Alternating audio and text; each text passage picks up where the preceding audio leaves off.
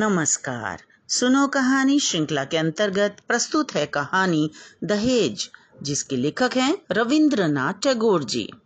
राम सुंदर के पाँच लड़कों के पश्चात जब एक कन्या का जन्म हुआ तो माता पिता ने बड़े चाव से उसका नाम निरुपमा रखा। समय बीतता गया और निरुपमा विवाह योग्य हो गई। बहुत खोज करने पर राय बहादुर का एकमात्र पुत्र उन्हें पसंद आया।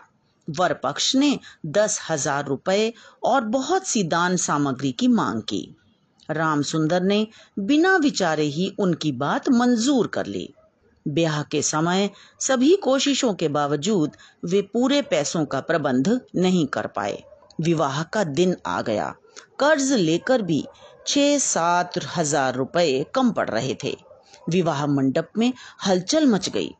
राम सुंदर राय बहादुर के पैर पकड़कर बोले, इस शुभ कार्य के संपन्न होते ही मैं पैसे दे दूँगा। राय बहादुर ने उत्तर दिया, जब तक रुपए नहीं मिलेंगे, लड़का मंडप में नहीं आएगा। सहसा लड़का अपने पिता के विरुद्ध बोला, मैं यह विवाह करके ही लौटूँगा। मुझे लेन देन के विषय में कुछ नहीं मालूम। राय बहादुर, वर्तमान शिक्षा का विषाक्त फल अपने पुत्र में देखकर निराश हो गए। विदा के समय निरुपमा ने अपने पिता के गले लगकर रोते हुए पूछा, पिताजी, क्या ये लोग मुझे यहाँ आने देंगे? पिता का मन व्याकुल हो उठा। राम सुंदर जब भी अपनी बेटी के घर आते, उनका उचित आदर नहीं होता। नौकर तक उन्हें नीची नज़र से देखते। कभी उन्हें अपनी बेटी से पाँच मिनट मिलने दिया जाता तो कभी उन्हें बिना मिले ही लौटना पड़ता। निरुपमा को रोज खरी खोटी सुननी पड़ती। उसके साथ ऐसा व्यवहार किया जाता, मानो वह वहाँ ब्याह कर नहीं अपितु तो धोखे से आई है। राम सुंदर अपने लड़कों को बिना बताए अपना मकान बेचकर पुत्री को इस मुश्किल से बचाने का उपाय सोचने लगे। किसी प्रकार लड़कों को यह बात पता चल गई। इस कारण मकान बेचना स्थगित हो गया। निरुपमा अपने पिता का मुख देखकर सब समझ जाती।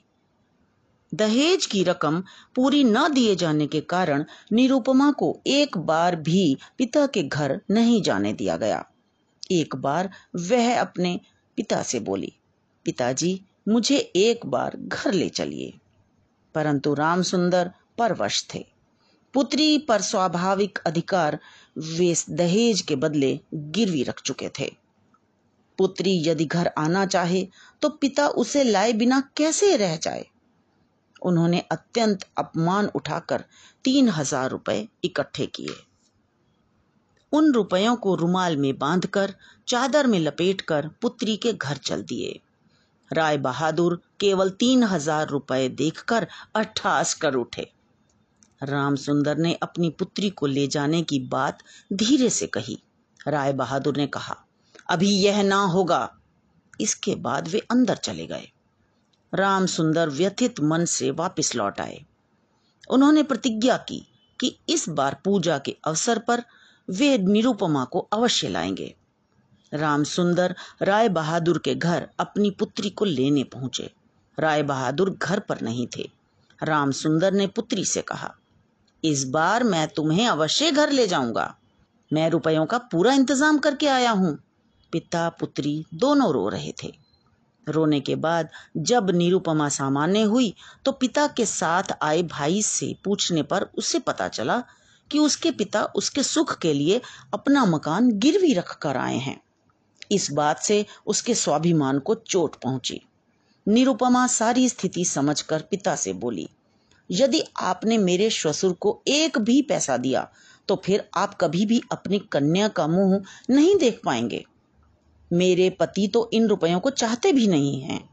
राम सुंदर ने कहा, बिना रकम दिए तुम्हें ये लोग यहाँ से न जाने देंगे। वह बोली, कोई बात नहीं, आप भी यहाँ न आया करें। मैं बार बार आपका अपमान नहीं सह सकती। मजबूर पिता की बेटी की जिद के सामने एक न चली। उन्हें निराश होकर लौटना पड़ा। राम सुंदर रुपया लाए थे और कन्या के निषेध से वे रुपया दिए बिना चले गए। यह बात छिपी नहीं रही। यह सुनकर निरुपमा की सास के क्रोध की सीमा नहीं रही। निरुपमा के लिए उसकी ससुराल और अधिक आतंक बन गई। उसके पति कुछ दिन बाद ही डिप्टी मजिस्ट्रेट बनकर परदेश चले गए। इसी समय निरुपमा को कठिन बीमारी हुई। उसका जीवन से मोह छूट गया था। यदि आहार के बारे में बहू की कोई अवहेलना देखती तो सास कहती, नवाब के घर की लड़की है ना, गरीब के घर का अन्न इसे नहीं भाता।